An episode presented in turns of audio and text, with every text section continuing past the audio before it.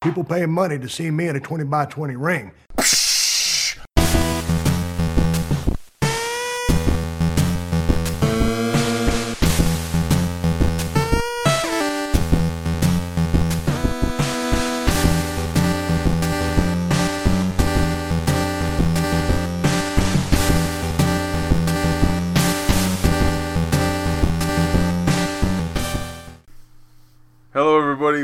To another edition of the 20 by 20 crew. I am your co host, Joe, and I am here with Matt. We're back this week, uh, and we're, we're actually uh, watching the New Japan Pro Wrestling anniversary show in the background for those of you who have the New Japan World subscription service. Um, and, and if you don't, you can always uh, get more information on that over at 20x20crew.com slash podcast slash NJPW. Uh, look at me already trying to pay bills. Yeah, I just- you don't. You waste no time with that. So you know you bring that up, but you know I'm gonna start the show by asking a very simple question. You you ready for it? Um, I'm already married. Oh. All right, I got another question for you. Real simple question. I I have to know: Are you all in? But I know how to announce the city that All In is going to be in September 1, 2018. Chicago, Illinois. We're coming for you. I am all in. I- oh my god, uh, ladies and gentlemen! If you don't know, uh, us us Chicagoans over here got the official announcement uh, a day or so ago that we are going to be the recipient of the probably one of the biggest, if not the biggest, independent show uh, in the states in 2018. Right, And- yeah. And uh, yeah, this is the self-financed um, Young Bucks and Cody independent show called All In. Um, it's going to take place at the Sears Center in, which is actually in Hoffman Estates, which Right. is a, a northern, a northwestern suburb of Chicago. Really nice venue for those who have never been there. There's not a bad seat in the house. Uh, Yeah, we could vouch for that because um, you and I have both been uh, Been there, It was the same show. Uh, it was a it was a TNA pay per view. TNA Bound for Glory in 2008. Yep. Um, we were both there for that show. And Before we knew each other. Before we knew each other, yeah. So we were already the ring crew before we, we knew it. exactly. full full circle. So um, the the place itself holds, for wrestling purposes, it actually holds about eleven thousand eight hundred people. Um, and I know the the Bucks and Cody are looking to book at least ten thousand people. Um, Yeah, that was their minimum goal. yeah, that was their minimum goal. Credit to Dave Meltzer for uh, partial credit to Dave Meltzer for for this whole situation because he's the one that put them up to it by basically making the statement saying that they would never be able to book uh, a place that held 10,000 people. So, I mean, obviously the the show isn't until September 1st and and you know, we we still haven't seen how many people are actually going to turn out for this, but suffice it to say it's looking on the bright side of the things for the Bucks. Yeah. Should be at least an easy ten thousand. I'm not gonna say it's gonna be a capacity crowd, but uh, I I say ten for sure. I would, I would, I would say that, uh, yeah, ten for sure. I'm, I'm gonna give them the benefit of the doubt. I, I, I say they sell out. Yeah, I really do. Um, the, the amount of, of buzz that this, this little show has gotten certainly, certainly has already brought the attention to a lot of wrestling fans. And I, I look at, especially Cody, uh, who's a guy that I, I feel has so many connections in the business. I think he's going to have a lot of guys lined up to do this show, and I, I really feel it's going to sell itself. I mean, it kind of already has to an extent, uh, just by the amount of buzz that it's gotten, and we have we don't have a single match booked yet, of course. that's true. You know, so I don't I don't know. I, it, it's a really special kind of show. I I can't recall something like this happening in in my wrestling experience. I mean, this is a this is not. You have to understand this is not a organization, a promotion doing the show. It's three guys Yeah. out of their pockets. It's it's it's a it's probably the purest form of independent wrestling you're going to see. Yeah, and you, you know what too? I mean, if if you let's say you don't sell it, let's let's let's say you don't, but you're you're talking about the Sears Center, and you know you get your ten thousand. A sold out crowd at a WWE show in the Allstate Arena is I'm looking at the, the numbers right now. It's eighteen thousand two hundred eleven. So we're talking a little over eight thousand people compared to ten thousand. Yes, that's a significant number, but you're also comparing WWE to three guys who are not a company. You know, three guys and their wallets, their their their pocketbooks. And it's only a seven thousand seat difference. Yeah. roughly. Right. That's uh that's that's pretty damn impressive. That's a really ballsy thing to do. It's very ballsy. and uh, the fact that they're getting that kind of buzz, and I'm saying that they're going, I, I feel that uh, they're going to they're going to sell out. That I'm going to give them the benefit of the doubt. Yeah, that's that's that's very un minor leagueish, if you ask me. but uh, but yeah, that's it's when I when I woke up to the news of Chicago being all in, it was you know, and I I love all the wrestling cities out there, but uh, to be from Chicago it was definitely a, a sense of pride that our city was the one that uh, that won the prize, that won the show. So Hell yeah. You know? And you know what? It, it, it, because uh, let's face it, um, you know they are they are th- three of the, the biggest attractions out there right now uh, that are not WWE, yeah, and uh, you know they have multiple affil- affiliations for multiple companies. They're a big deal, and for them to bring that big of a deal to our neck of the woods, and I understand we're we're in a major market, but yeah, still uh, to be to be to have the show booked here in Chicago as opposed to other other venues that they could have easily ran it it just it feels awesome it really does feel awesome and I can't wait to be a part of it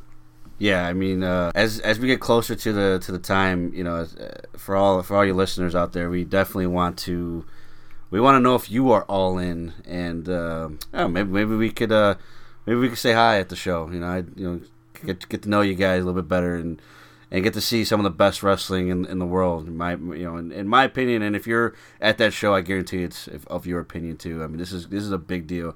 This is a big win for Chicago. Uh, and, and don't take my word for it. Take many of the wrestlers' words for it.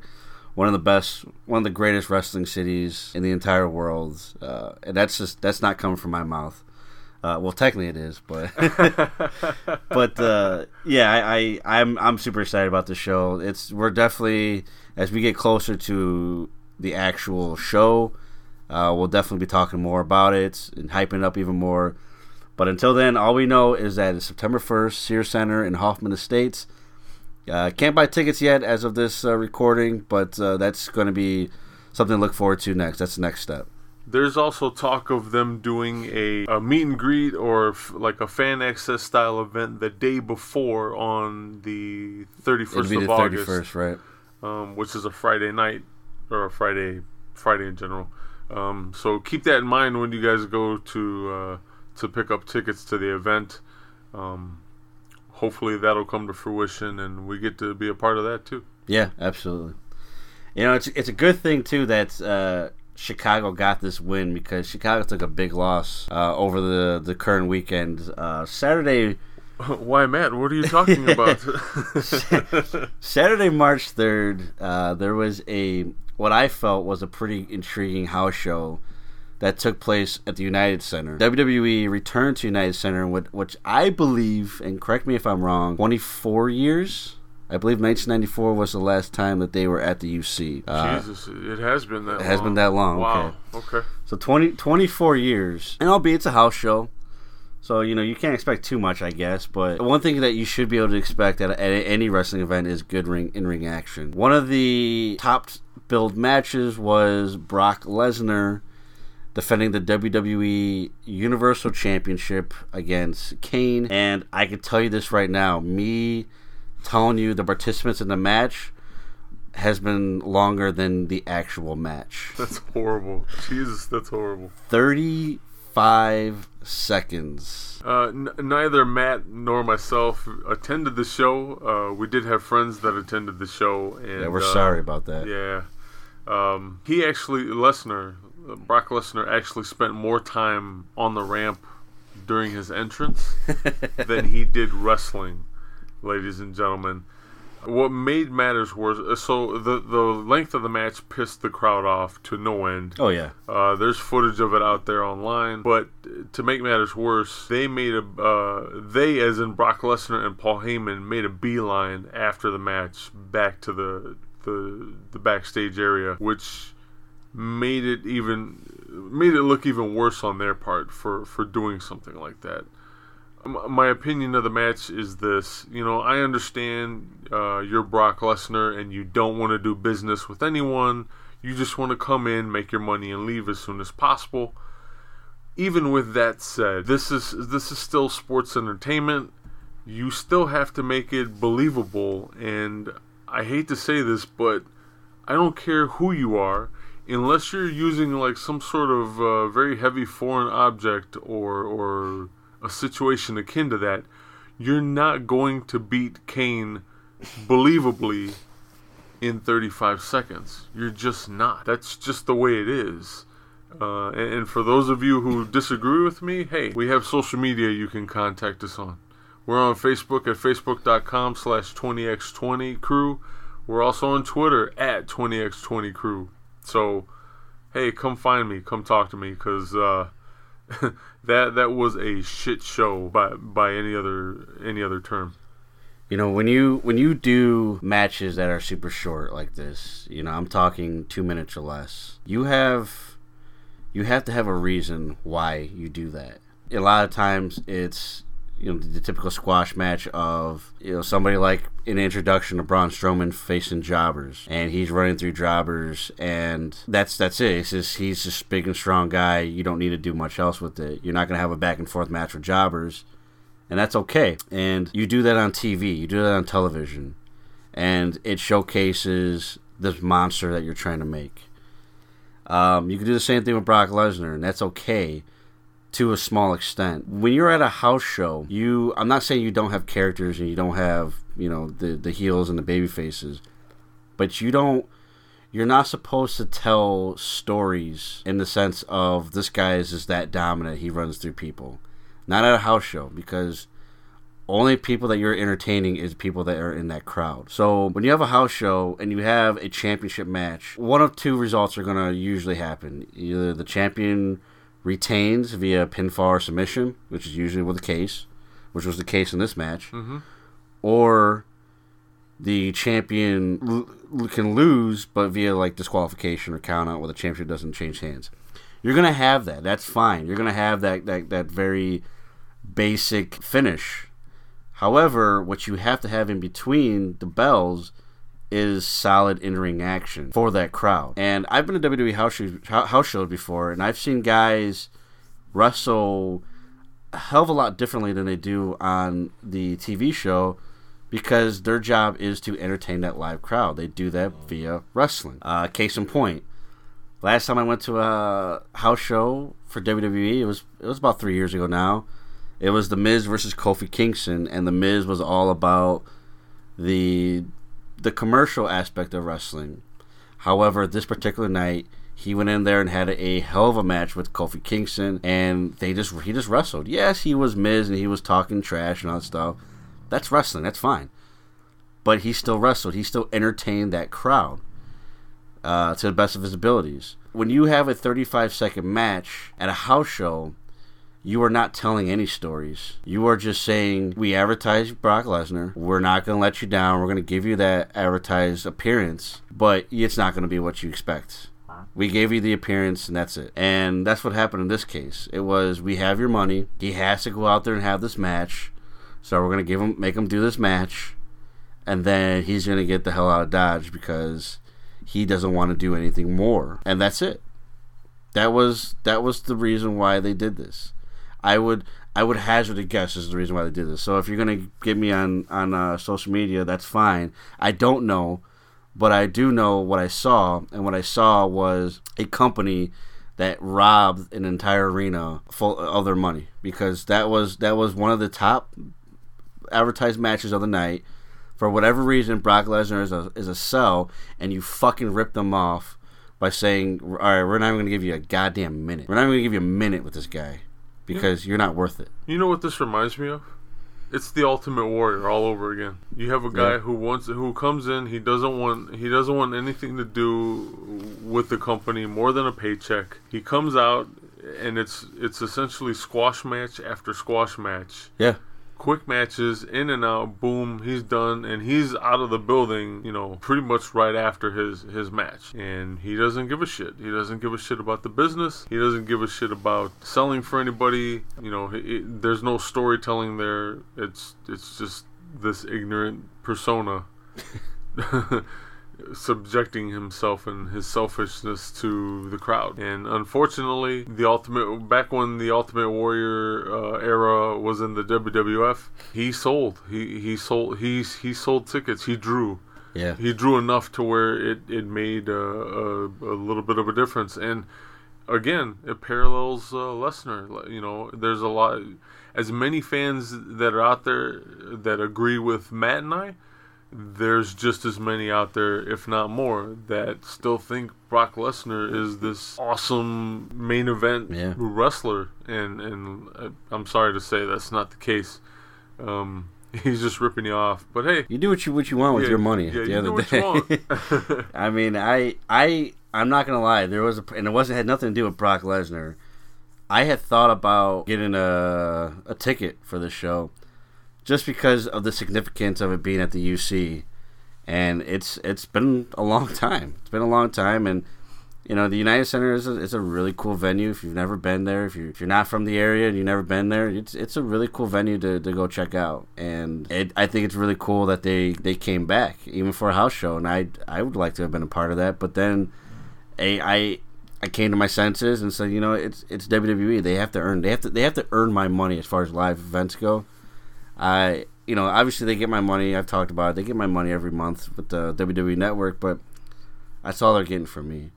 Uh, I they they have to prove themselves with uh, with these with, with better live events, be more consistent, and um, but that's that's just me. But if you're a Lesnar fan, like I, I'm really interested to, to hear what you say, what you have to think, because I mean, are, are, if, even if you're still a Lesnar mark, aren't you just even a little bit pissed off by this match?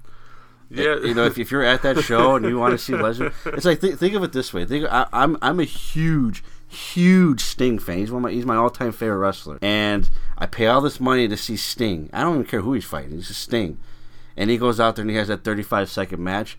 I am pissed off. I am heartbroken. I am confused by why he d- would do something like this to me or to his fans. I, I, I just I don't get it. And I'm still a Sting mark at this point, but I'm just like I'm starting to have second guesses. You know? That's a good point. I, think I think a lot of, uh, in this case, Brock Lesnar fans, I think they just they ignore that point of view. Like you know, uh, it's cool. We, uh, as wrestling fans, Matt and I always want you to have your favorites and Yeah, we never want to shit on your favorites. yeah, have your favorites and support them, and, and that's fine. But what this guy is doing, basically shitting on your fandom, I'm Yeah. you know sorry to say, like he doesn't care. He just doesn't care. It's like it's like an abusive relationship almost. Yeah, it You very much is. No matter how many times he, he screws you over, You just keep coming you back keep coming back for more. and Uh, giving him your money. So you know, th- and that, and that's my that's my issue with it. If uh, you know, for it's the same it's the same advice that uh, that I have with people who hate Roman Reigns. If you want this guy to go away, if you're not a Lesnar fan, for love of God, shut up when he comes out. Just don't say anything. Don't buy those stupid Suplex City shirts. Stop buying those. Because as soon as his merch goes down, he's going to go to the next promo that's going to give him money for merch. He's going to go to UFC. He's going to go to anywhere else that will take him because he's he's a greedy bastard. At the end of the day, Brock Le- Brock Lesnar lied about retiring from the UFC. Got more money to go back to the UFC and says, oh, "I never retired. I'm I'm back." Goes back, fails a drug test because you know, God forbid he does anything fairly. and says, "Oh, the UFC kissed my ass. I, I don't need the UFC." No, dude, you can't compete anymore because you you can't fight fairly. And then now it's just like, oh well, my I'm not going to be champion anymore. What am I going to do WWE? I always go back to UFC.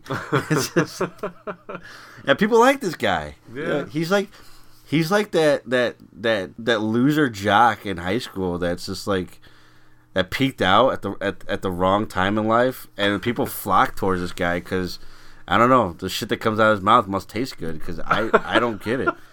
I just don't get it. I don't get him. I never knew. I, you know how much I love Paul Heyman. I never understood what Paul Heyman saw in this dude. I really don't. Especially now, I just I don't he's, get he's it. a paycheck. That's what it is. but but that's the thing. I think that's the difference between Brock Lesnar and Paul Heyman at this point is that even if Paul Heyman is treating this as, hey, I'm riding on the coattails of Brock Lesnar and this this beast gimmick, Heyman still cares enough about the business to to get his character over. yeah, You know, I mean, he's he's going to be Paul Heyman uh, as Paul Heyman only can be, yeah. and no matter what he's doing. And and right now, this is what he's doing. So so you know, in in that re- Disappointing. in that regard, you know, it is what it is. But uh, I guess my point here is, even after Brock Lesnar leaves the WWE, is there always a possibility of Paul Heyman sticking around and still being Paul Heyman? Of course Yeah, you know, and and that's Absolutely. not and that's not the same case with Brock Lesnar. yeah. I yeah, I just anybody but Brock Lesnar at this point. So in uh, because I'm I, I'm done talking about that crap. Uh, You want you want to say something? well, no, no, no, not about Brock Lesnar, but about that that house show. I, Oh yeah, yeah. You want to talk about the house show? yeah, I, I don't, I, I don't think we necessarily have to go over the entire card unless you want to, but. Um, I mean, it's you basically saw it on Raw. Yeah, you, you basically saw all the stuff on Raw, uh, but I, w- I did want to talk to you about the the women's match uh, with with Sasha Banks Yeah. And The the match, in case you don't know, is uh, Alexa Bliss, Nia Jax, Mandy Rose, and Sonya Deville versus Sasha Banks, Bayley, Asuka, Mickie James in an eight woman tag team match.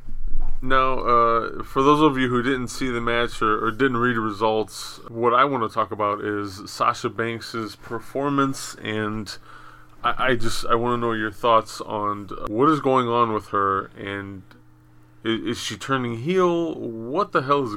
I, I'm I'm a little confused at this point because they book her on, on the babyface side of things. Yeah. clearly. Yeah. She's on the babyface team, but she's uh, she's she's acting like a heel towards Bayley in the match. If I'm not mistaken, she also put the bank statement on Asuka. Mm-hmm. Um, I don't know whether that was during the match or after the match, but e- either way. And then I It was during. it was during. During there you go. So I, I'm not I'm not quite sure what the hell is going on here. I would like to pick your brain about that. It's it's it's weird because the way that I would describe Sasha Banks is she's a yo-yo right now because she's she's heel then she's face again she's heel then she's face again and then I don't know if you watched the Raw from a couple weeks ago but she was in a six woman tag team match with Bayley as a partner went to do a hot tag and then Bayley jumped off the apron uh, not accepting the tag and keeping Sasha to the to the wolf, feeding her to the wolves, if you will. Although the team still won it thanks to Asuka, it's one of those things where it's it's between Bayley and, and Sasha Banks. Now Sasha Banks is more heelish than Bayley, but it it just seems that when it comes to this, like it's it's besides the armbar situation with Asuka, everything heelish has been towards Bayley. I, I, I we talked about the Rumble and how they dropped the ball with her being more heelish towards Yes. Asuka and everything uh, prior to this armbar or not the armbar, sorry, the bank statement. I'm not. I, I, I don't. I don't like it because it's almost like they doing one of two things, and I, I'm thinking it's the latter. So the first one is they have n- they're not sure exactly what they want to do with this yet, and if it's a should I stay, should I go kind of thing when it comes to the heel part. Uh, the other one I think is just they're just, they're still building up for the Bayley Sasha Banks WrestleMania match, which I think is going to happen. Uh, of course, that's not booked as of yet. If it will be booked, uh, and they're just waiting until closer to WrestleMania to make the official turn. And with WWE, it could be two weeks prior at this point to, to make the official turn. I honestly, you already know where I stand with this. The Sasha Banks heel turn should have happened at the Royal Rumble. Yeah, it would have made a lot more sense. And then they did it again for Elimination Chamber, but then they keep again. It's a yo-yo thing where she is and then she isn't, and it's it's very confusing because it's uh it's it's very clear what what she could be, what she should be, but now it's this it's this matter of well, is she or is she not?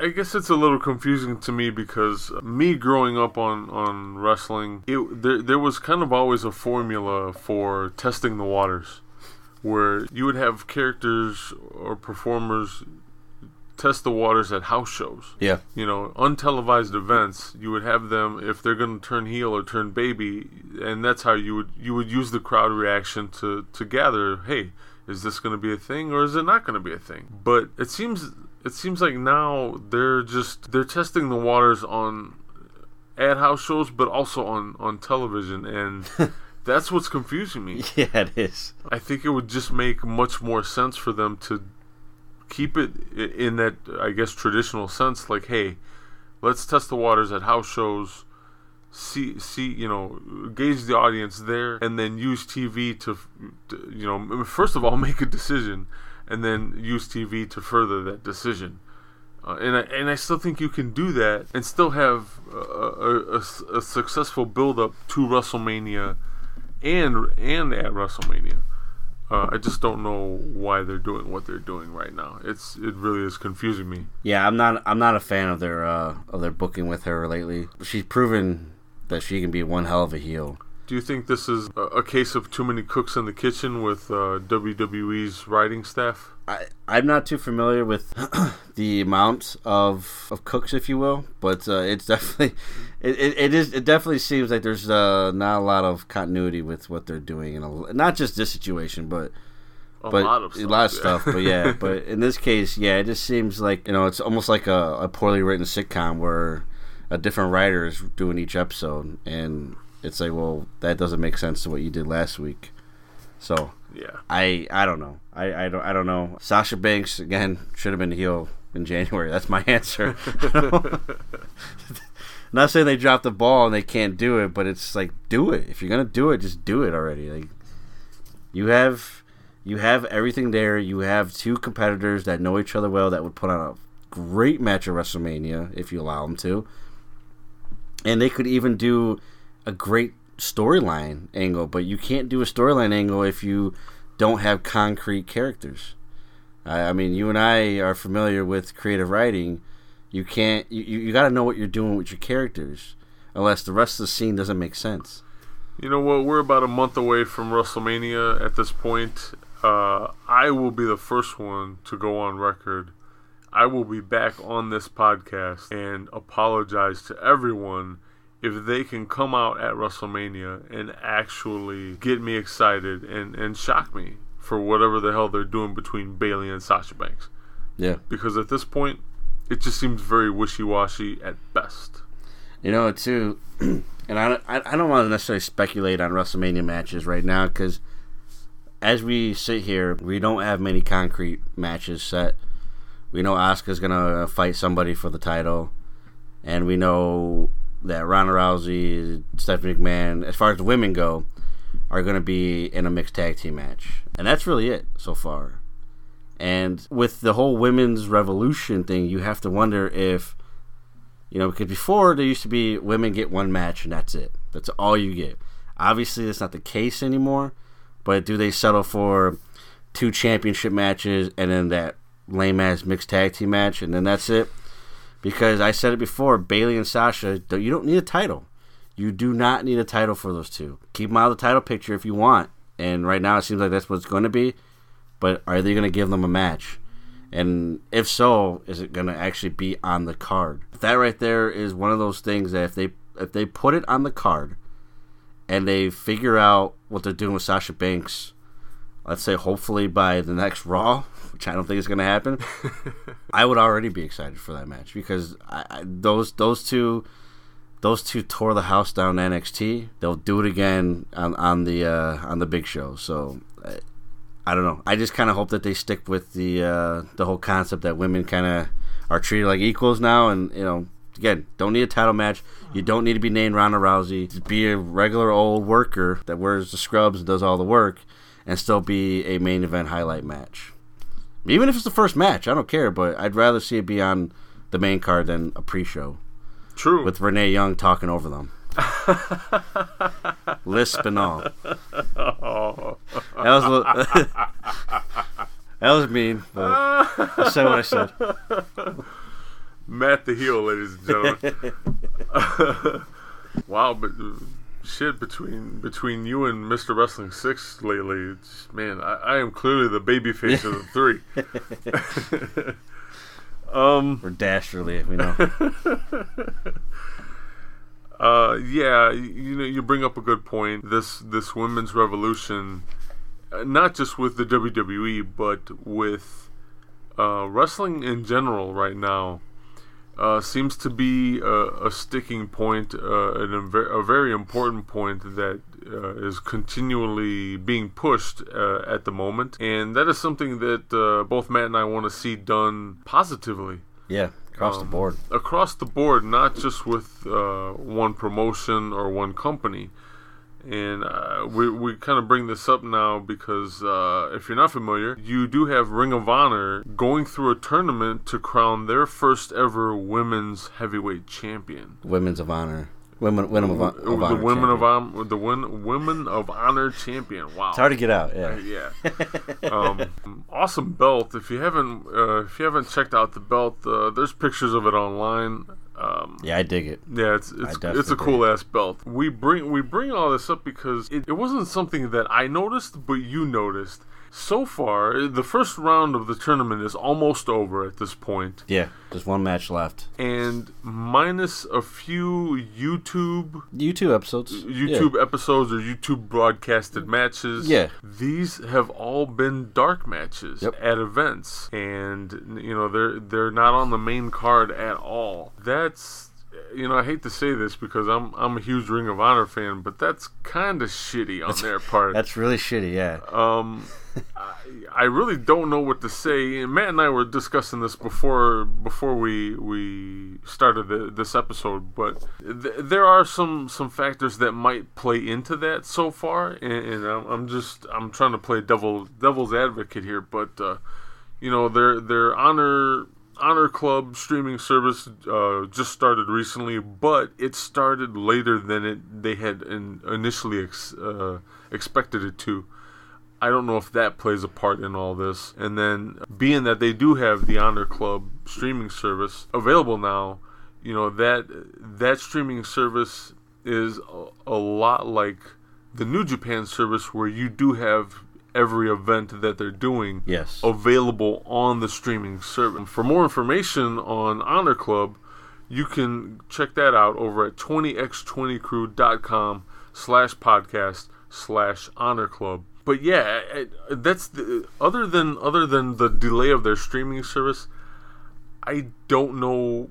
I, I really don't have any other any other thing that I can come up with as to why these women's matches to crown their first women's champion are all dark matches. yeah, it's it's a little mind boggling for me too. And to fill you, fill you guys in, so we talked about the YouTube show. You can catch that every Wednesday. The Women of Honor show. My show, I mean a match, a single match every week. So yeah, they they started doing this uh, Women of Honor tournament. The first round's about done. There's still one more match to be done, which will be in the pre-show of the Ring of Honor 16th anniversary show. That's coming up very soon here. And you not only not only that is that the only place you could see them as of you know prior pre Honor Club, but you have a weekly TV show uh, that's an hour long TV show.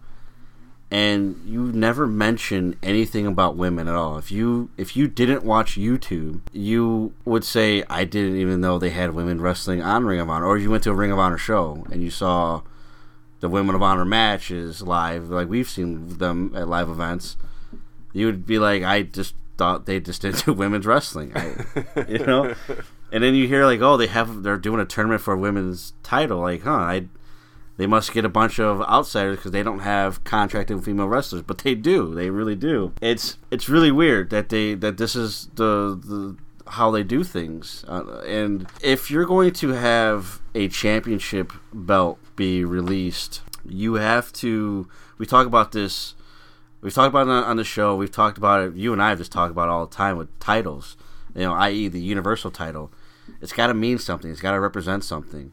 And if you are a championship that is only defended on pre-shows and YouTube channels, when you have a TV show and pay-per-views, and it's not defended on that on those markets or platforms, that says that that title means absolutely nothing. Unfortunately, that's it's like okay, you guys can play here and you can have your little belt, but it doesn't mean anything compared to what we have. Man, I hate to say this, but now now that you say that, this Women of Honor title, even before it, it, it crowns its first champion, is right up there with the intergender championship. Yeah. that was created by oh uh, God, yeah. Mr. No Chin. Yeah, I can't remember his name now. and uh, and the Universal title that is currently held by Brock Lesnar. That's uh, that's some pretty infamous company right now. Yeah, it's it's not a good start, really. I I mean, the the final round is going. They have announced that it will be decided at Super Card of Honor. Well, that's great. That's good. I, I'm, well, here's the thing: is I, I'm hoping it's on the actual card, not And on not the the pre-show. Like the um, so the 16th anniversary is going to have the final match of the first round and the first match of the quarterfinals both on the pre-show, and you know it, it's a good, it's a really good card. I, I admit, but there's no room to fit at least one of those matches. Not one. That quarterfinal match, maybe to say, hey, you know, we're this is what we're doing. We're doing this. You know, I understand the the argument now of you have the honor club and all of your events are going to be on the honor club and that's cool that's great. Uh, that being said even though i could see it it's the same thing what i talked about with the sasha banks Bayley match. I could see the pre-show for wrestlemania but i still know it's a pre-show and i know that it means doesn't mean as much as the stuff on the wrestlemania card. You know, because that stupid mixed tag team match means more than Bayley versus Sasha Banks, even though only about a half of those people can actually wrestle still. And I'm talking to you, Triple H. uh, hashtag villain. but uh, you know, and so yeah, they're going to be on the main show. But Bayley and Sasha Banks, if they're on the pre-show, it's just like uh, you don't matter. You go do your thing. It's like Austin Aries and and uh, Neville last year, best match of the night, and it's it happened at like four o'clock in the afternoon Four o'clock in the afternoon. man. and that's that's just horseshit. And you know, am I going to say that Brandi Rhodes versus Tenille Dashwood, which is the quarterfinal match scheduled for 16th anniversary, is a, a top tier match? No, I'm not. But you're trying to promote a brand new championship and you're trying to push women's wrestling. You got to treat it with more respect than a pre-show. Agreed. And we're going to do that right now. We're going to treat it with a little more respect because you and I are going to go down the brackets. Let's do it. I'm not very familiar with um, most of these uh, wrestlers, but there's always YouTube for those of you who are not like myself. I plan to go do some homework and and uh, prepare myself to see these talents in the ring in the future because I'm genuinely excited. And uh, that that's another thing about this whole tournament is they're bringing uh, indie wrestlers from Yes, all over the place. all over the damn place Yep. to take part in, in this this uh, tournament for to, to crown the first ever women's champion.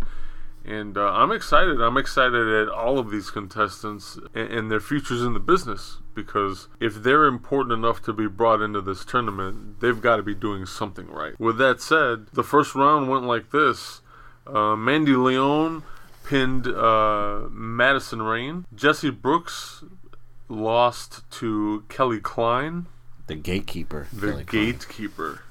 That's an awesome, awesome uh, gimmick there. Let me Yeah. tell you, She's she's badass. she is badass. She's definitely Uh, I haven't seen much of her, but what what I have seen, I have really really liked. HZK lost to uh, Mayu Iwatani. Yeah. So they got they got a lot of people from uh, well I say a lot, but a few people from uh, World Wonder Ring Stardom, based out of Japan. It's an all women wrestling out of Japan, and I'm pretty sure she's one of them. Yes, another another hot promotion out there for, Oh, yeah. for women's Oh, wrestling. yeah. Probably it, uh, probably the premier women's promotion at this point. In Japan or just all together? all together that I it's can, one of them. Yeah, for that sure. I can think of. Yeah, yeah, I, I would agree with that. We have uh, Deonna Purrazzo submitting Holidead. That, that's an intriguing girl. Deonna Purrazzo is really cool. It's, I'm really glad that uh, she's in this tournament. She kind of got the raw on the deal in WWE. Holidead is a really, really intriguing character to watch. Um, I started watching a little bit in uh, this uh, wrestling promotion called Shine. It's an all women's promotion based out of uh, Florida, and she's a really intriguing character. I mean, I'm talking licking the heads of the uh, the audience, and just the stuff that comes out of her mouth is That's- really That's really some bizarre. bushwhacker shit right there. Let me tell you. Minus the uh, the weird the weird strut, yeah, she's she's up there with them. I wonder if she eats cans of sardines and shit too. You think she eats a lot of sardines? I mean, if she's licking heads. I would hope not, but I don't know. You, I, I'm of the opinion that if you haven't tried it, you shouldn't knock it yet. So maybe eating sardines and licking people's heads is kind of a good thing. you never know. yeah, we'll see. She, uh, Deonna Purrazzo, ho- holds the only submission in the first round so far. Obviously, there's one more bout in the first round to take place, Yeah, but so far she holds the only submission. You also have Jenny Rose losing to uh, Kagetsu. yeah, uh, via pin. We're gonna skip over the other bracket for that section, and then we have Stacy Shadows losing to to Tenille Dashwood, who, if you're not familiar, used to be Emma in the WWE. yep, Um, hello, nurse. indeed.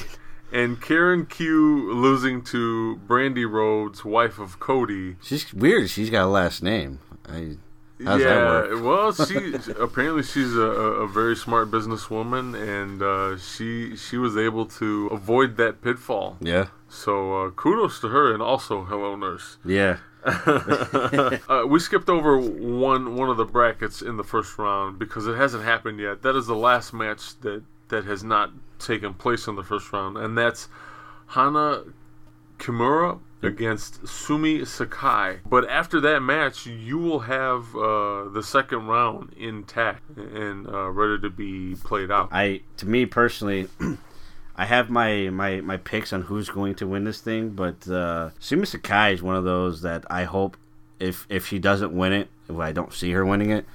I really hope that she has a long run because she's been in she's been in Ring of Honor since almost the beginning, and uh, she's a huge part of the women starting to finally get more respect um, in within that company. Uh, just a great worker. I, I, I've I've been privileged to see her uh, compete live a few times, and she's a hell of a worker. Puts on great matches, and her and uh, Kimura are going to have a great match. I, I hope so. I um, like I said, you know, the, these uh, participants weren't um, just picked all willy nilly. Yeah, You know, they they're here for a reason, and, and they can all perform. And I'm excited. I'm Yeah. excited to see the rest of the tournament, and and also um, what they do outside of this tournament, whether they stick with the promotion or not. yeah. I was I was a little surprised that uh, Madison Rayne took on Mandy Leon in the first round. That's uh, that could have been easily a semifinal round match if they booked it right. Very true. uh, Madison Rayne spent a lot of time in, in TNA or Impact Wrestling, and and she uh, she's definitely improved as an in ring worker. I, I I'm a fan of hers, and I was a little bummed to see her get eliminated in the first round. But Mandy Leon is a really good worker. I don't see her getting past Kelly Klein, personally. I, I don't. I don't either. I, I you know I don't. I don't want to sit here and play favorites. But if, Yeah. if if I had to book that match, I say Kelly Klein over Mandy Leon. Ke- Kelly Klein wins. Yeah, I, I think so too. Uh, my only worry about this, and I, I, I don't want to speculate much, but Brandi Rhodes, first of all, to me is the only, really the only one that I'm aware of because there's a few, couple names on here that I'm not, I'm have not too familiar with their work. Brandi Rhodes um, is one of those that I just feel that shouldn't be in this tournament. Uh, if you haven't seen her in ring work, it's it's pretty bad. Uh, she's definitely trying. I'm not saying she's you know no business in a wrestling ring whatsoever, but I don't I don't like the fact that she's in this tournament. I don't like the fact that she defeated Karen Q in the first round because Karen Q is a phenomenal worker. I, I have a feeling that Brandi Rhodes is gonna make it to the finals, and I'm not too not big of a fan of that. I, I'm not either, and, and I, I think what you're you're hinting at here is, uh, you know, her her her significant other Yeah, having a lot to do with Ring of Honor. Yeah. and and um, there might be some some backstage politicking going on. Hey, let's. he wouldn't be the first Rhodes to do that. Exactly. He wouldn't be the first Rhodes to do that, uh, and I'm sure we'll cover uh, a lot of that information on other episodes, especially anniversary episodes. But yeah, as unfortunate of an idea that is, I I am leaning the same way. I think she does make it to the finals, and uh, do I think she's worthy of that? No. She she's she needs more in ring work. A lot of in ring But work. uh, but unfortunately, I think they're going to use her her fame and, and name to to help progress uh, the tournament and the the overall uh, amount of eyes on the product. Uh, it's a double edged sword. It always is a double edged sword when you have stuff like that happen. yeah, Um, I look at it this way: as unfortunate as it is, with her being in the tournament, will it expose the the product more and, and get more people to see workers like Mandy Leon and Kelly Klein and and uh, you know Tenille Dashwood? Hell yeah! yeah, it would. So, I mean, it's it's not necessarily a a completely bad thing. Un- Sure. But again, it is unfortunate. Yeah, no, you're absolutely right. Um, but it also goes back to what we already talked about as we led, uh, started with this topic. Another way that would help promote all these other wrestlers that you mentioned was promoted on your show. Um, talk about the Women's of Honor tournament, and I think finally they are, and it's it's great. But it was after the fact. It was this showcase these two wrestlers and then give you a quick 20 second highlight of the match and show you who won which I'm not a big fan of that either. You should you shouldn't spoil the matches, uh, but they should have they should have had a you know have have the segments even if it's you know you knew when the tournament was going to start, you knew who the participants were beforehand, so do it throughout multiple episodes where we talk about four wrestlers each each show. You know, I mean. It- It's not complicated. I don't know why they make they're making this so difficult, and that would promote the talent even better if you say, okay, hey, we're this is what we're doing, and this is how this is how you can watch it. You know, you want to see this match, do it on this, and you see this match, or pl- put it on the actual show. Because as much as I love Ring of Honor, there's still matches that it's like, well, you could have gone without that match probably. And then you can say that about any promotion. And it's like, okay, this is a big deal. This is a big tournament, so therefore, showcase it. Exactly. Yeah, it's anytime you introduce a title, you you gotta you gotta pretty much put it on a on a on a gold platter for the fans. Like this is a big deal. Watch this tournament, and you didn't give them a reason to. And if Brandi Rhodes is their re, is is their gold platter to to put it on, that's that's terrible business. My, Yeah. terrible business for me. It, it, it'll be a horrible start to a to a very promising uh, situation. yeah, Um, really quick, I'm going to shout out to Shimmer Wrestling. Thank you for following us on Twitter. Oh, thank you. Uh, yes, Chicago, Chicago, Chicago. Yes, Chicago Women's Wrestling. Go support it. Uh, they've been around since 2005, in case you didn't know. And if you're going to be in uh, New Orleans for WrestleMania, they do have a show on the 7th of April. Yeah, Um, I'm sure you can find more ticket uh, ticket information and stuff uh, through our website at 20x20crew.com slash podcast slash shimmer.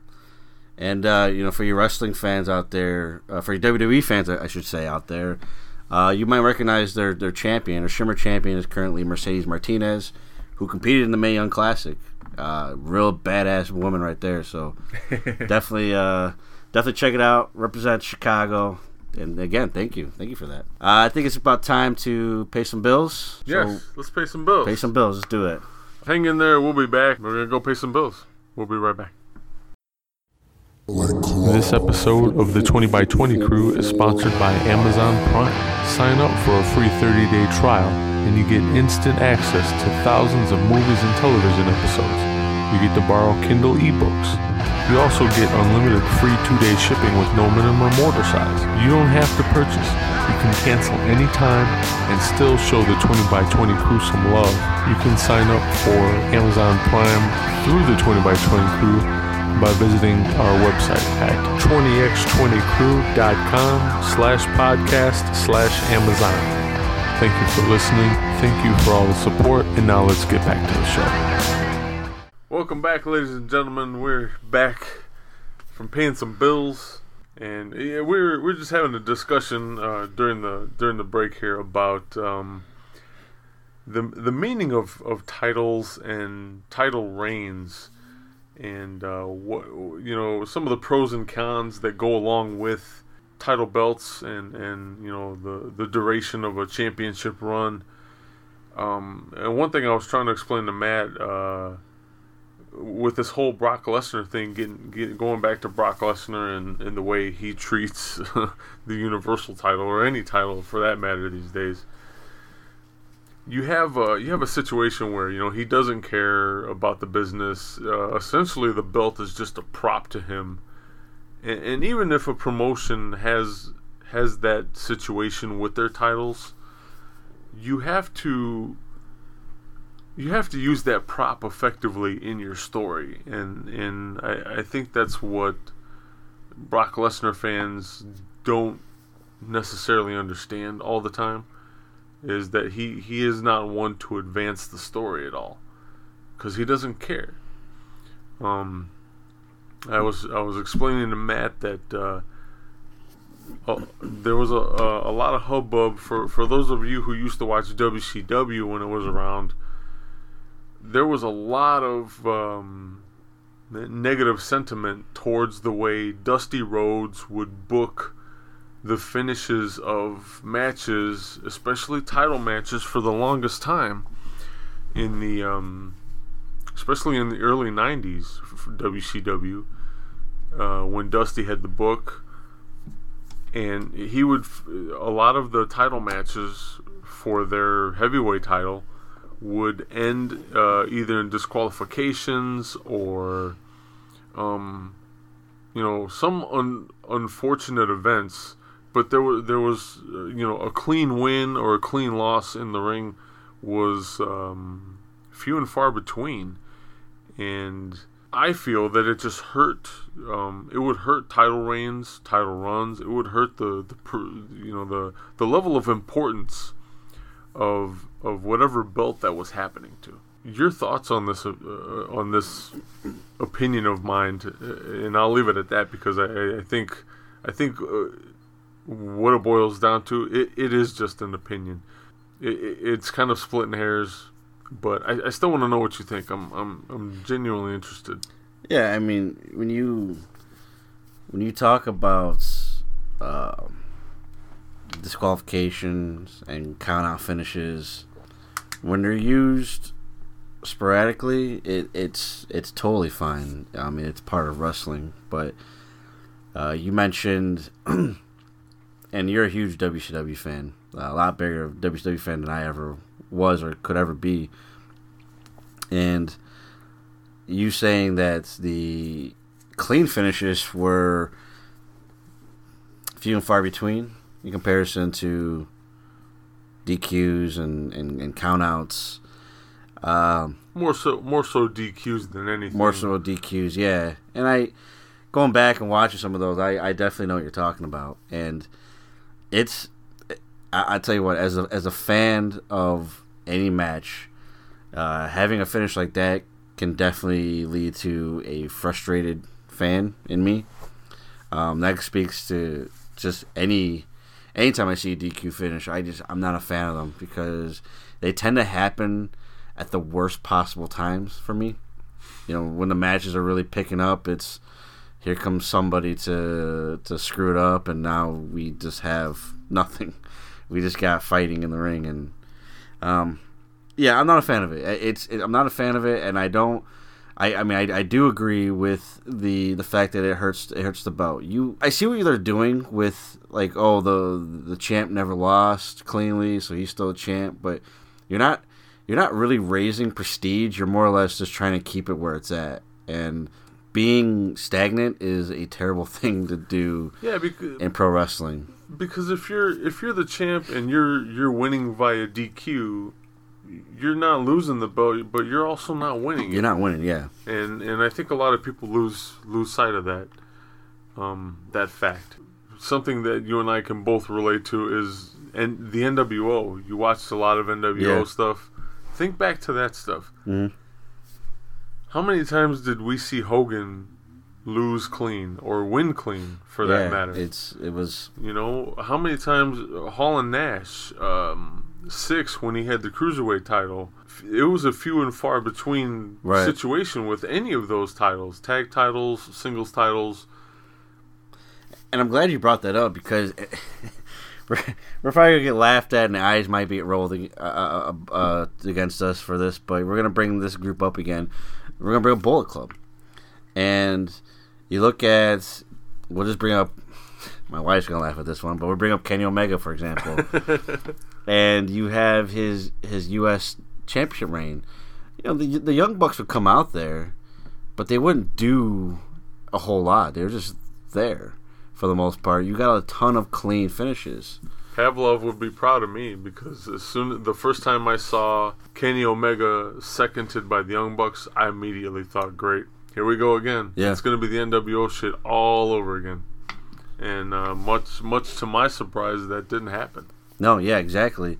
I mean, they're out there, and there, there's times where they, they might be a, a distraction for, for a bit, but the the match still ends cleanly, and it you know it usually, let's say it's a, a 30 minute match, you know they might become a nuisance around the 10 15 minute mark, and then that's it. So you still got a good 20 to 15 minutes of clean wrestling, and it's it does it does two things really for for for this case. It does it raises the prestige of that championship belt, and it raises the prestige of the Bullet Club because here you have a champion that just beat its top contender at that moment, and it did it again and it did it again, and whether it was the U.S. title or the the tag titles with God or the junior heavyweight titles with the Bucks or whoever was champs with within the, the Bullet Club, for the most part,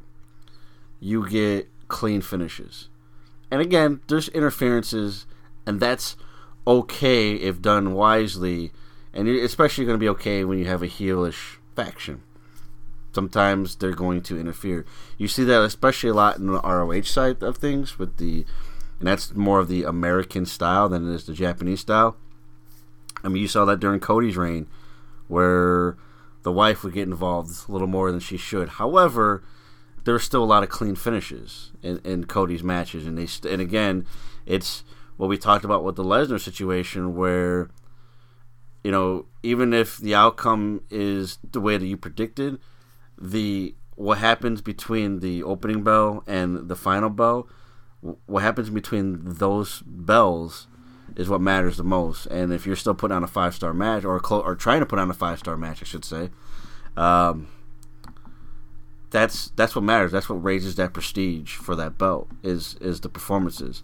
I know I just kind of segue a little bit from from the over, the original question. I I'm not a fan of when we end it with DQs and countdowns because I just feel that's a lazy finish. That's uh and it's a very stagnant finish where it's you don't nobody lost, nobody won. You kind of waste everybody's time. Um, and I don't feel that way all the time for DQ finish, but yeah, for the most part, it's it's not it's not good for me. It's it's a no go. In the background, we are watching uh, WrestleMania X7 taking place uh, in Houston, Houston, Texas. Uh, and what what sparked my my interest in the topic was a match between Eddie Guerrero and Test. Test came into the match, uh, the European champion, uh, and he lost it to Eddie Guerrero, and Eddie Guerrero won it via inter- interference from uh, Perry Saturn and Dean Malenko. Yeah. Um, and and again, I, I'm not saying I'm not completely shitting on that match, but it just brought up the idea like there you go. I, I and you know look the European title is no not around anymore. Not that it had any anything going for it while it was around anyway, but yeah. um, can you think of one particular title match that you saw Mm. that you were completely pissed off by because it ended uh, without a clean finish? Uh, I mean, I could go. Um, one one that popped in my head right away was um, kind of the the whole issue with where TNA went with the downfall. And I know I'm just people that's going to disagree with me on this because he's such a huge draw right now.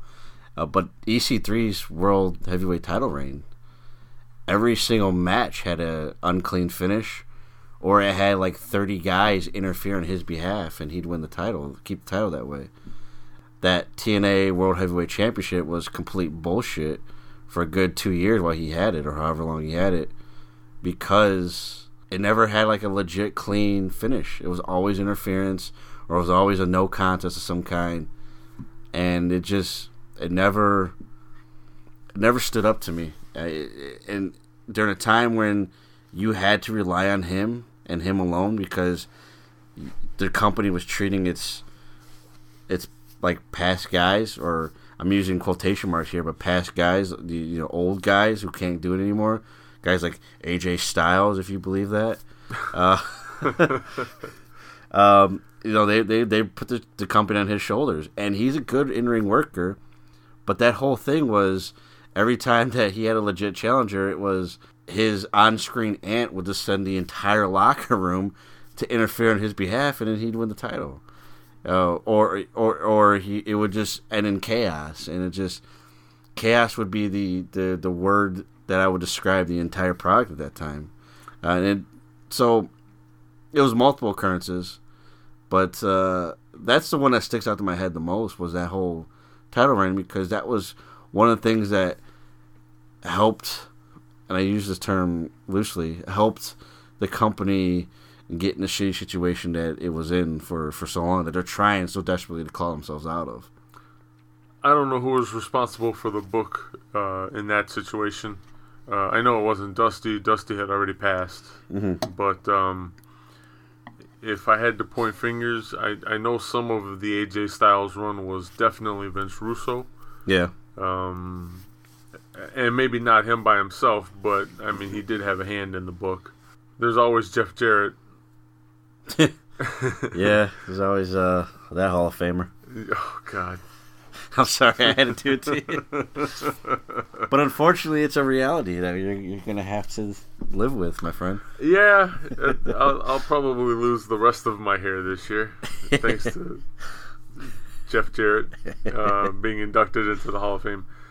Uh, I think at this point we know for sure that uh, you know if you had any doubts, and again I think this is like a WWE fan thing. It, it that Hall of Fame is just such bullshit. Oh, yeah. You know, if if you if you ever needed a class that was um, proof of that, it's it's the 2018 class. And that's no disrespect to the Dudley Boyz yeah, no, or this, Ivory right. Th- this has no. or even Hillbilly Jim. oh God, no. Hill, Hill, Hillbilly Jim belongs there. Yeah. Yeah, he he belongs in uh, just about any wrestling Hall of Fame. We're talking about those other two guys. J- man, Jeff Jarrett. I mean, I don't even know. And Goldberg too. Like, I, I I'm sorry. Uh, to me, Goldberg. uh, Don't get me wrong. uh, Did he have his his importance in the business? Yes, of course. But is he Hall of Fame material? I could think of quite a few people that need to go in a Hall of Fame before he does. Oh, yeah. So, um, but but getting back to topic, Yeah. um, yeah, th- this whole thing with um, you know, dirty finishes or unclean finishes in title matches or with titles in general, um, it it's a problem. It's a huge problem. Uh, that's one thing I don't want to see get overutilized in New Japan Pro Wrestling now that they're trying to become more westernized. Yeah. Um, Well, let me ask you this. Is it okay to use it sporadically? Yeah, I, well, that's with anything though. Yeah. anything. If you're using anything sporadically and and and not in a regular manner, not in a, con- in a consistent manner, of course it's going to have more effect. I mean, whether it be a a finish or a chair shot or a table spot, you know, uh, think of th- those three things have all become so oversaturated in the business. You know, you it, it seems like you can't go uh, a TV taping or a live event or a pay per view now without some sort of a table spot or a chair Yeah. or a chair spot or or or some dirty finish. Definitely loses its edge when you when you do it all the time. It, it does. It's a problem. It's a huge problem.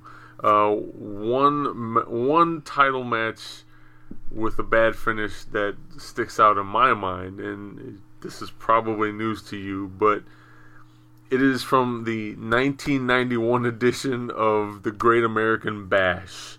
Okay. Uh, going into the match, uh, the WCW World Heavyweight Championship was vacant, and the match was between Lex Luger and Barry Windham in a steel cage. This was a clusterfuck of a match.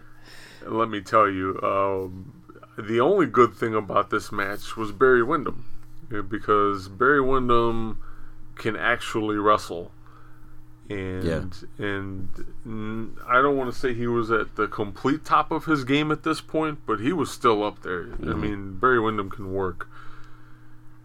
The match was in a steel cage, and Luger defeats Barry Windham with the I'm going to use the word help in quotation marks, Yeah. and I'll explain here in a minute. But uh, Luger defeats Barry Windham with the help of Harley Race. Now, if you're going to turn heel in a match through interference, you kind of got to have that interference like actually take place. Like it has to it it doesn't you can't have it like half-ass happen. You know, you just can't have a guy show up with the intent to interfere but then not really interfere in order for it to go over. I mean, that makes sense to you, right? Oh yeah, of course. Okay, so in this match, Harley Race shows up to help Lex Luger turn heel, right? Yeah. Well, there's only one problem. Harley Race cannot get into the cage. So, so what happens? Harley Race stays outside of the cage and just kind of guides Lex Luger into being a heel. Um, I'm pretty sure it's on the network, on WWE's network. Uh, again, if you need more information on obtaining a subscription, you can go to 20x20crew.com slash podcast slash WWE network. That's all one word. Um, it is the 1991 edition of the Great American Bash. It's uh, under the WCW pay-per-views. Oh, it's on there. It's on there. We're watching it. Um, so Matt's going to see firsthand the, the kind of bullshit I'm talking about. But yeah, uh, Harley Race does not enter the cage, and he more or less makes the like hand signals or gestures like, "Hey, give Barry Windham the pile driver. It's time. it's time." You know, he Oh, doesn't. man. He doesn't go in there and physically help Lex Luger, although he's supposed to. Now I don't know why this happens the way it happens, but it happened that way. So Luger wins the title, the vacant title, Yeah. um, in the cage. And if I'm not mistaken, uh, they had problems with the cage being stuck, Okay. and because I think it was, uh, I think the cage came down and it was crooked. okay. And so when they Oh, when the God, pi- when- WCW. yeah when, yeah when the pyro went off initially to show that the cage was coming down, Yeah. the announcers who were I believe Tony Schiavone and Jim Ross at the time, they had to kind of like fill time so that they could correct the cage to bring the cage down to begin with.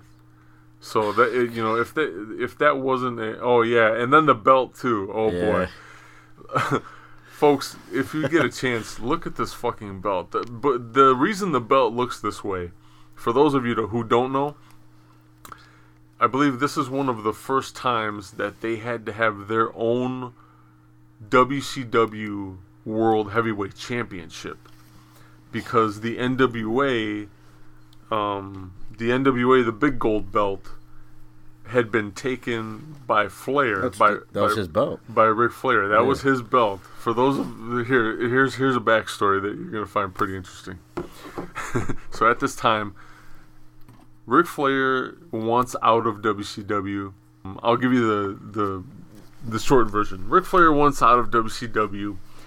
There's a a big hubbub about him leaving. They want they want they want to keep him, but they don't want to pay him whatever he's asking.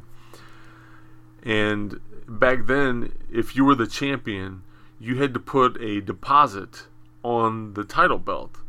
So the initial deposit for the title belt that Ric Flair had was twenty-five thousand dollars. Okay, so Flair bought that deposit. Okay, they wanted the title back. He didn't want to give the title back because they didn't want to refund him his twenty-five thousand dollars. And to make matters worse, he wouldn't give them back the belt unless they paid him the 25 plus interest. So now he's asking for even more money before giving them the title belt back. Well, he eventually leaves and goes to the WWF at the time. And if you go back and look at the programming leading up to his first appearance, Bobby Heenan actually comes out on WWF television with that belt. Yeah. Do you know how that belt got in their possession? Ric Flair got so pissed at WCW for not negotiating with him that he FedExed the belt to Vince McMahon. Yeah, I do remember seeing that. So, Or reading that, I should say. but getting back to the 91 Great American Bash here, their WCW title belt, they they they were in the in the process of commissioning their own custom title belt, but they didn't have one on hand. Yeah. So what they did was they had Dusty Rhodes bring one from Florida Championship Wrestling, and all they did was fuse a big gold plate over the the FCW logo on the belt. That's why it looks so shitty. I gotta ask a question. Sure. It's not related to the the match, but just to show. Um, why is the main event a mixed tag team match with the? or is it a mixed tag? Yeah, It is. It is. match. It is a mixed tag What- team match. what- like, why is this after the Luger Um, match? if if I remember correctly, Yeah. they had they had problems with the the state's athletic commission Okay. because it is illegal to pit a woman versus a man in combat sports At this time. at this time Yeah. in that state. Okay. That was the reasoning behind it. They they had to push the match back because of that. If if if I remember correctly, I could be wrong, but. Uh, why? Why even do it then? but that yeah that's how they they don't even end this this pay-per-view this this huge show with the heavyweight title match. That's yeah, that's that's bad booking right there. That's and it's not even on the same level, but that's like watching old school WWF house shows, live events at the time they're called, and you have your your main event, and then afterwards you'd be like a bunch of scrubs, like eh, it's gonna go till till time limit, till curfew as it's called, because you know we, we got all this time to fill now. and if if i'm if i'm not mistaken too i think this is the last great american bash was a tour i think after this they just made it a, a pay-per-view okay, Uh, so it, it became one just one event as opposed to a, uh, a multi-city tour okay, But yeah, this this is one of those matches that you're just like, what the hell is going on? Why why, why even why even do the match up this way? But uh, it happened, ladies and gentlemen, and you can find it on the WWE Network. Uh, I don't know how edited this is. I don't have an original recording of it, but if you guys want to hit us up on social media, facebook.com slash 20x20crew or on Twitter at 20x20crew, hit us up and let us know uh, if this is uh, an edited version of the event or the actual unedited footage or the original footage. And uh, it, it's it's it's important to say that going back to championship things, like it, it's not just clean finishes because let's let's let's not forget that the the, the finger poke of doom was a clean finish. And it's it's about what you do with that I- championship well, I don't know. I don't know. Do you really feel that the finger poke of doom was a, a clean finish? Uh, technically, it is. Technically, right? yeah. Oh god! For those of you who don't know what the finger poke of doom is, it took place. What's that about? What's going on here? What?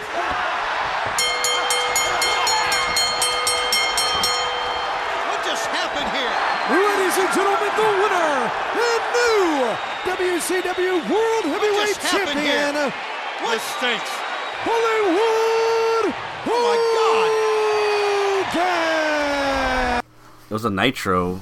I I want to say ninety nine, maybe no ninety eight. I'd, I'd have to say, but uh, usually look up the date. But uh, it was between Kevin Nash, the champion, versus I believe a returning Hollywood Hogan, and this was also during a time where we had already had a split WC or sorry NWO with the Black and White and Wolfpack, and these two were facing off for the title and they're they're facing off, and it's it's built up as this huge match. Like it's these you know this is what we wanted to see, and then Kevin Nash puts out his index finger and or, I'm sorry Hogan puts out his index finger. Let me get this right, and proceeds to gently push Kevin Nash with his index finger.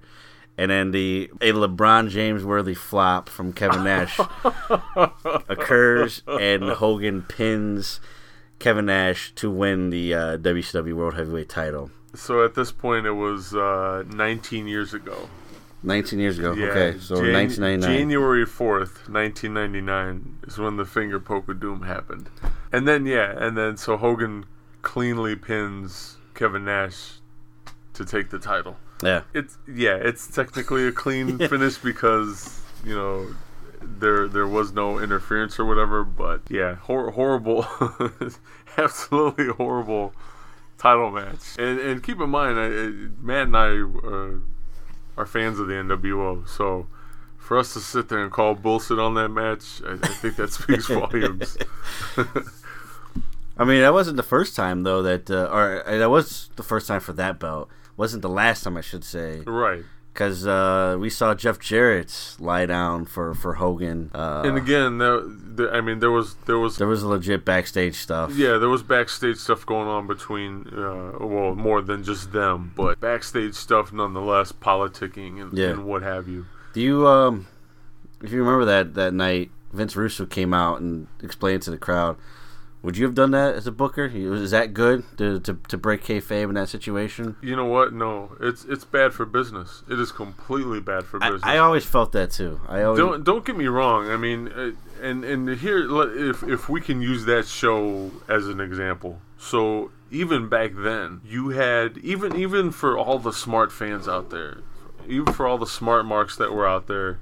You know, obviously Dave Meltzer was around for quite some time already by then. You have all this information leaking out through the the dirt sheets, you know, the the wrestling observers and, and the pro wrestling torch. So you know, backstage news getting out and, and the breaking of kayfabe was was already a thing, but you still had uh, you still had a little bit of kayfabe going on, and I think that's one of those instances where when that happened, when Russo came out of the back and took the time to explain what the hell just happened, it, if kayfabe wasn't broken already enough, it it broke even more there was just no there there was no recovering from that. You're you're airing the dirty laundry of your company in front of people on pay per view no less. People actually paying to see you you know botch your own fucking show, which is it's pretty horrible in hindsight. Yeah, I, I mean that that title. I'm I'm trying to find the exact date. I want to say it was a bash at the beach. I think it was a bash at the I, beach. I I can't remember, but at that point, I'm looking at these title reigns. I mean, look at this: one day, two days, six days. I mean, and it goes on for quite some time. I mean, my my goodness, I, it was it was just like here, I don't want it anymore. Like you have it. um, you know, twenty nine days, twenty seven days. These are these are terrible Well, again, championship reigns. again, I'm I'm I'm of the opinion if you're going to have a title belt, just be a prop for your organization or your company. It's okay to treat it so, but do it convincingly. You know, don't don't sit there and just drop it just to drop it. Give it some story. Give it give it something. You otherwise it is just a prop. And there and there's no meaning behind it. There has to be some sort of meaning behind things like that. This this kind of uh, you you get you're, you usually get two types of fans when it comes to this subject. Either you have people who wholeheartedly believe in the prestige of of whatever title we're talking about, right? Or you you do get the the people that are like, hey, it's just a belt, it's just a prop. Don't, you know, it's not a big deal. Yeah, David Arquette could be champion. Exactly. I'm okay with both sets of those fans because I can see both points of view. But again, eh, whether you're whether you're holding that title with a prestige or you're or it's just a prop and and it's going to be used as a prop, you you still have a responsibility to utilize it correctly to to put that title over however you're going to use it. And if you don't, let's face it, there there there are multiple repercussions. I mean, I, I hate to sound like a broken record, but this whole Brock Lesnar thing, look at the look at what he's doing. Not only is he shitting on that title, but it, it is now spilling over into the business a- aspect of things where it's something that I'm now not understanding because if this man is all about business and he wants to make money by doing what he did in places like Chicago, mm-hmm. you're just hurting business. That means less people getting interested in the business, less people you have an opportunity to sell your t-shirts to, Right. you know? Well, and again, this is not. If you haven't figured out by now, we we are from the Chicago area, so we we have Chicago pride, and so this next point isn't. It's based off facts. It's not based off of a Chicago fan. Um, you look at. Let's look at one of the biggest money makers for WWE and NXT. Uh, where NXT goes, they they tend to fill out the arenas very quickly too. One of the hottest tickets in town and they do these NXT takeover whatever city they're in. Uh, most recent one they did was Philadelphia in January. They'll be in Chicago in June. They'll be in Chicago in June, and I'm glad you brought that up because so every year they do an NXT Brooklyn, um, and the reason why they do a Brooklyn every year is because SummerSlam right now has a WWE has a partnership with Barclays The Barclays Center, to yes. do. I don't know how, how long the contract is, but it's multi-year deal. Therefore, they're able to do a guaranteed NXT Takeover Brooklyn every single year, so long as the contract is current. Uh, and it's it's tied in with SummerSlam, which is the second biggest pay per view that WWE WWE does uh, every year, just you know, only second to WrestleMania. Chicago is not has not been linked to any of the big four in WrestleMania, SummerSlam, Royal Rumble, and Survivor Series. As far as the NXT Takeover pay per views, they had one last year, tied in with. I, I don't remember the pay per view. Be honest with you. Neither do I. Yeah, I, I couldn't I couldn't tell you. I could tell you the NXT card, but I couldn't tell you the, the pay per view it was linked with. And this year, it's going to be linked with Money in the Bank. Um, and again, it's you know it's a it's one of the fan favorite pay per views, but it's not a, a, a big four pay per view. And my point is, well, NXT has has only gone to Brooklyn multiple times and nobody else. It's going to Chicago for a second year in a row, and it's not even linked with a big four pay per view. So what does that say about how they feel about Chicago? And it's really weird that they said, "Hey, we're gonna do this 35 second match in Chicago." I mean, you pissed off a Chicago crowd that is extremely passionate about professional wrestling. There's a reason why All In is happening in Chicago, and I'm not trying to shun any other city, but there's a reason why it's Chicago. The the fans here are extremely passionate about professional wrestling, extremely passionate, uh, to the point where they'll buy your tickets to your bullshit house show, and That's true. it's true. They're It's they're that, damn true. Yeah, it's and you know, so you're you're you're shitting on the Universal Championship, which you've been shitting on since he's won it, which was already being shitted on by the previous champion Bill Goldberg. Oh God, I forgot about that. Yeah, he forgot about that. and and now now you're shitting on a very important fan base. And just because you know the the Shawn Michaels WrestleMania 12 answer, why? Because I can, and it fucking sucks. Because as a fan, it's just like I just want to like I, I, I want to like take every fan that that continues to cheer for this guy and like and hug him because it's like I don't know. Do you need to be loved? Like I, I I don't get it. Like what do you see in this fucking guy? Like just stop supporting this guy because he's if he could he would literally take you, grab you by the shirt, and spit the biggest loogie in your face, and and then steal your your, your wallet while he's at it because that's what he's doing. And you know what? It, it th- that brings up another point here with being being a heel and, and, and being a babyface. He's doing neither no, he's not. because if he were being uh, a proper heel, you would have fans heated enough to come back and buy enough tickets to fill that fill that venue and, and root against him or, or root for him, no matter you know depending on what what uh, point of view he's coming from, and that's not happening, folks. Uh, to my knowledge, they did not sell out the United Center. I can't remember the last time they had a sold out show. Speaking of the WWE, so it, it's just it's not paying off at all. Let's go back. Ole Anderson. For those of you who don't know, Ole Anderson was one of the original Four Horsemen. one of the original Four Horsemen. Yeah. Thank you. Sorry, I had a brain fart, folks. one of the original Four Horsemen. At one point, he was the booker for WCW. Yeah. And there's a there's a uh, a statement that he made ages ago, and oh, here comes Harley Race. so uh, we're watching Harley Race come out during this Great American Bash 1991 match, and again, if if you're paying attention, you're gonna see Harley not enter the cage and just tell Luger to turn heel. but anyway, um, Ole Anderson said one, one time said something that still rings true to this day. There, there's Yeah. Okay. Okay. so, Ole Anderson once said that you, if you take wrestler A and pit them against wrestler B, and have wrestler B win, but then also have this the reverse happen, you know, have wrestler A win, sooner or later, you're going to run out of shit to show. Yeah. And the reason I mention that statement is because of all these unclean finishes. I get that. I really do. I do. I Yeah. do. I do get it. You know, you definitely have to become creative with the finishes of matches. I understand that.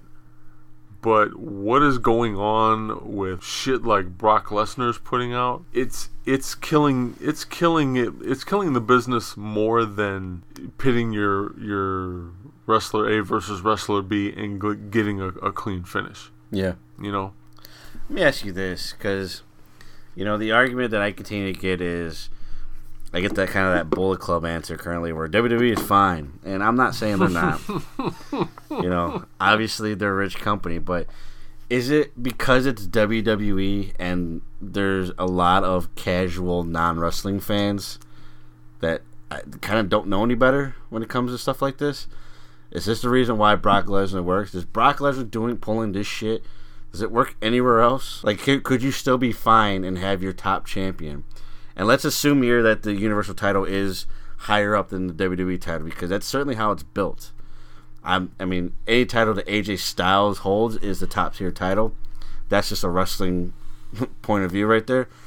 But the Universal title is the title that the WWE builds for whatever reason. Oh wait, because of Brock Lesnar, as the title. You know, so for all intents and purposes, he is like the top. Two, he's the number one champion, and he's ruining that title. But it's WWE, and there's a lot of casual fans that just kind of watch it for the the soap opera aspect of WWE of, of professional wrestling. Does if he does this in Ring of Honor or or even like an Impact Wrestling, that's kind of on its trying to rise from the ashes kind of situation, or if he does it, you know, New Japan, does it does it work? No, it doesn't work. Um, Does it hurt the company? it hurts the company.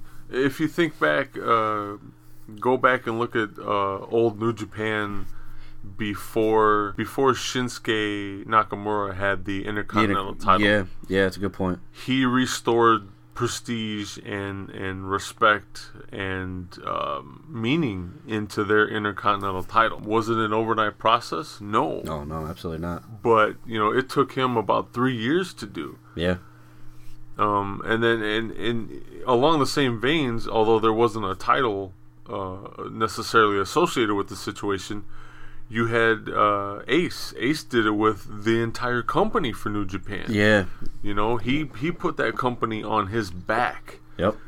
and and carried it to to to what it is now. Hiroshi Tanahashi is who Yes. you're referring to, in case you didn't know who Ace was. So yeah, if if though you know obviously business was horrible before that, and it took it took thing it- you know it took um, Tanahashi putting the company on his back in order to make it successful and make it work and and keep it from going under. It took Shinsuke Nakamura his performance to r- restore respect and, and meaning to their intercontinental championship it, it just doesn't work no matter where you go.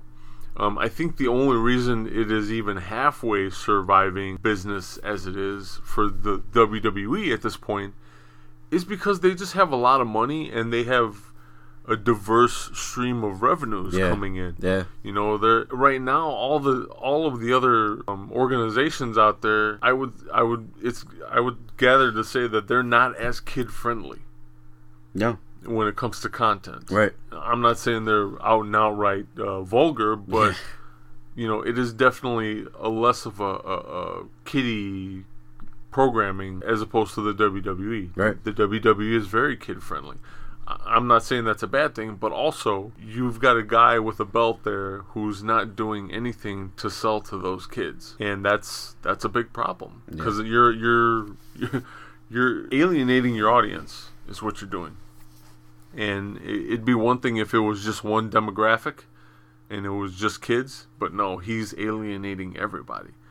And I'm not saying he's the sole reason for them not being able to sell out house shows and whatnot, but it's a big part.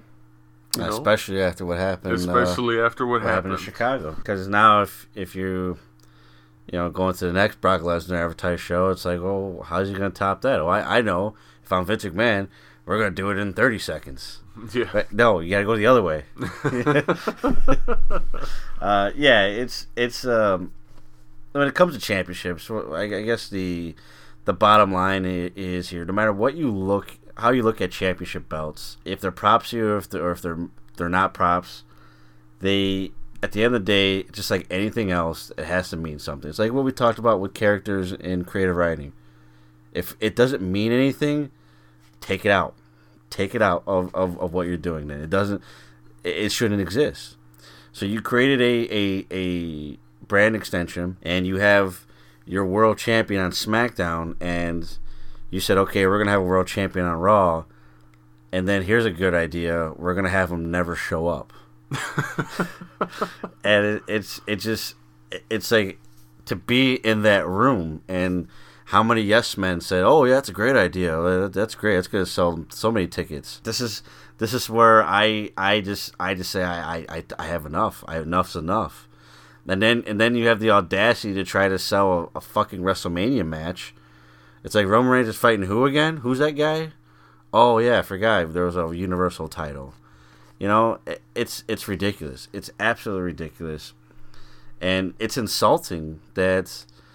And this is where I'm going to sound a little mean here. That I, I, I share an interest with a company with with a fan base that just doesn't get it, and it's it's frustrating because they watch it more than I do, because I tend to turn it off now, and A lot of people do. yeah, and it's just like, what are you seeing that I'm not? What are you? Where are you seeing entertainment value when it's all we're doing is hyping up a match. We're not actually doing anything. We're not having one. I, I don't know. And then it's just it's just championships in general. You know, and I feel the same way about the not that it's advertised by any means, but the UK title. What was the point of that? What was the point of bringing the UK to? I know they had plans on doing a UK TV show that apparently is not happening, but what's the point of? It's a beautiful belt, but what's the point of it? Well, and even even now, You know? I mean, look look at that belt. That I mean, it's it's it sees a hell of a lot more action than the uh, the Universal title.